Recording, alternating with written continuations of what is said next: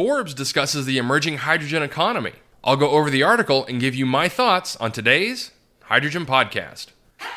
So, the big questions in the energy industry today are How is hydrogen the primary driving force behind the evolution of energy?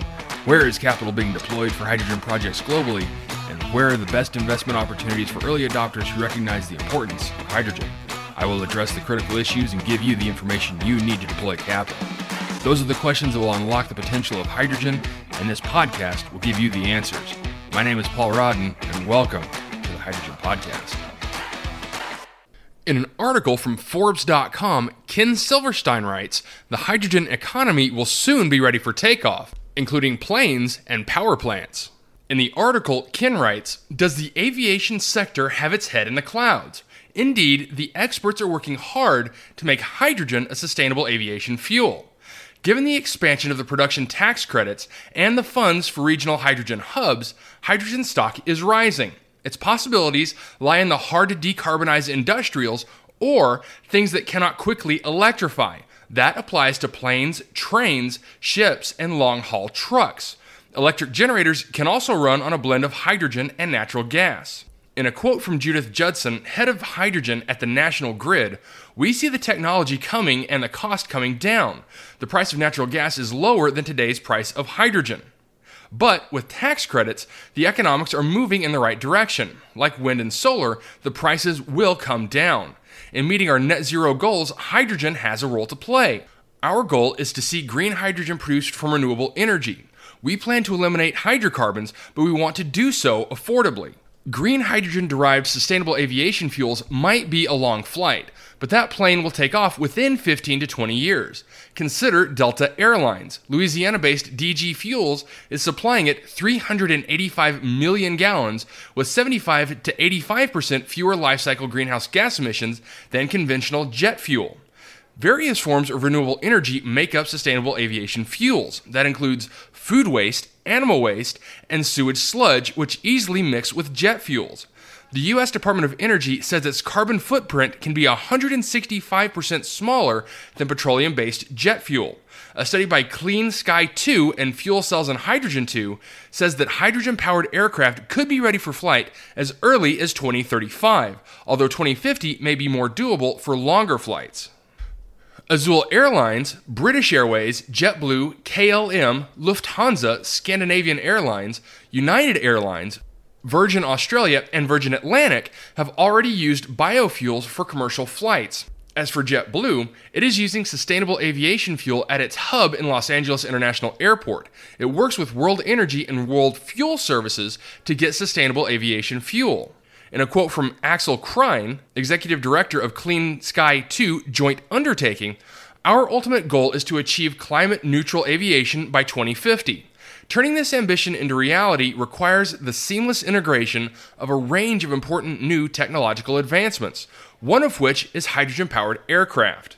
Besides the production tax credits provided by the Inflation Reduction Act, the bipartisan infrastructure law that passed a year ago includes up to $7 billion to establish between 6 and 10 regional hydrogen hubs across the country.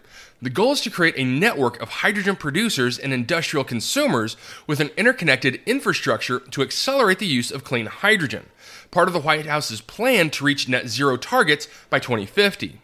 For example, the hubs want to optimize each region's strength, comprised of their natural resources and their industrial base. Some regions are rich in natural gas, while others have a lot of solar and wind energy potential.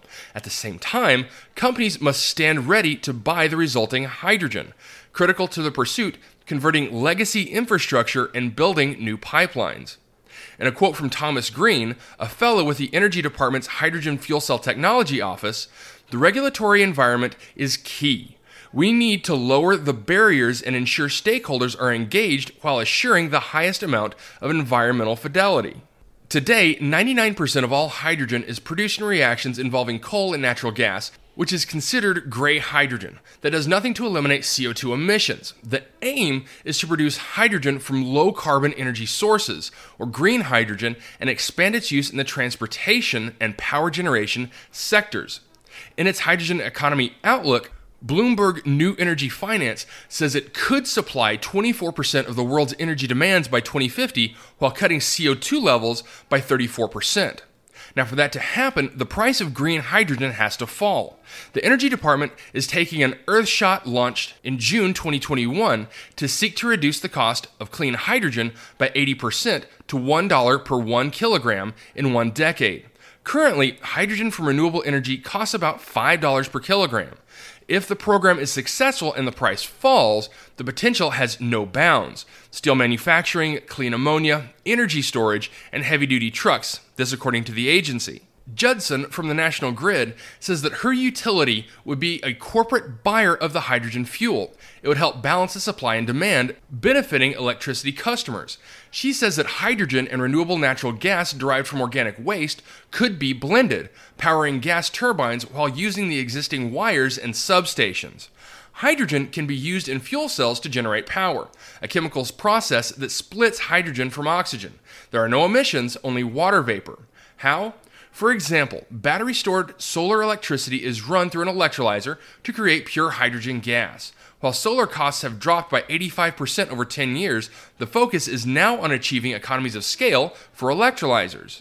While hydrogen can be injected directly into the existing natural gas turbines or the pipelines that carry it, the blending rate is only 20%. The Intermountain Power Project in Utah is converting from a coal plant into a combined cycle natural gas plant, creating a pure form of green hydrogen and transmitting it to Los Angeles. There are 550 megawatts of fuel cells installed across the country. This, according to Connor Dolan, Vice President of External Affairs for the Fuel Cell and Hydrogen Energy Association. The users are critical faculties like data centers and hospitals that can't afford to lose power at any time. Microsoft wants to power its new data centers with hydrogen. The cost to do so is high, but those prices will decrease. The hydrogen hubs are essential to achieving economies of scale. Again, in a quote from Dolan, this will help bring about cost parity and drive adoption. We will see hydrogen for export from the US. We would see a huge amount of domestic production, and we might have access to ship around the world. Planes, trains, and automobiles are coming. Honda, Hyundai, and Toyota are creating fuel cell powered cars, while FedEx Express is running a hydrogen fueled delivery truck in New York State with a range of 240 kilometers. But more than 20,000 hydrogen powered forklifts are already here and used by companies like Walmart and Target. The groundwork is laid and the public policies are in place, providing rocket fuel for an emerging hydrogen powered economy. Okay, so a great take on the hydrogen economy from Ken Silverstein and Forbes. And while I like that this article mainly covers airlines, I don't see that as the first adopter of the hydrogen economy, which, at least here in the US, I see being either heavy industry or heavy duty transportation, followed by power generation and power backup. Now, in Europe, I can see it playing out differently, with countries like Germany in such a desperate need for electricity. But there are a couple of conflicting statements in this article that I want to talk about.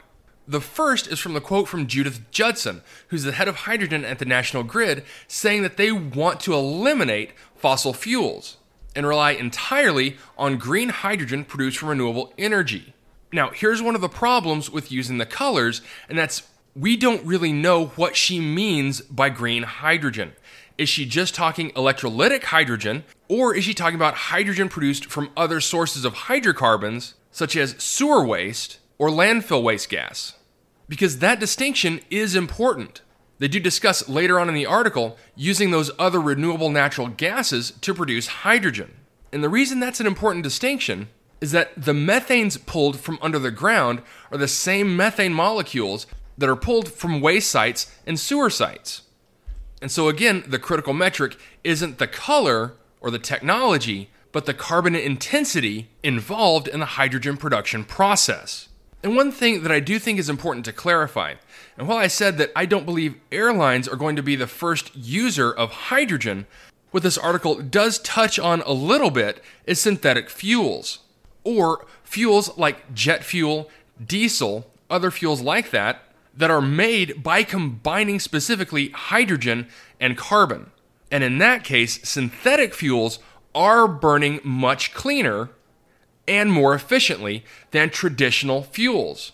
And it's in those cases that, yes, I do see the aviation industry and the trucking industry adopting that kind of fuel being adopted first, with the emerging hydrogen market being the source for that fuel.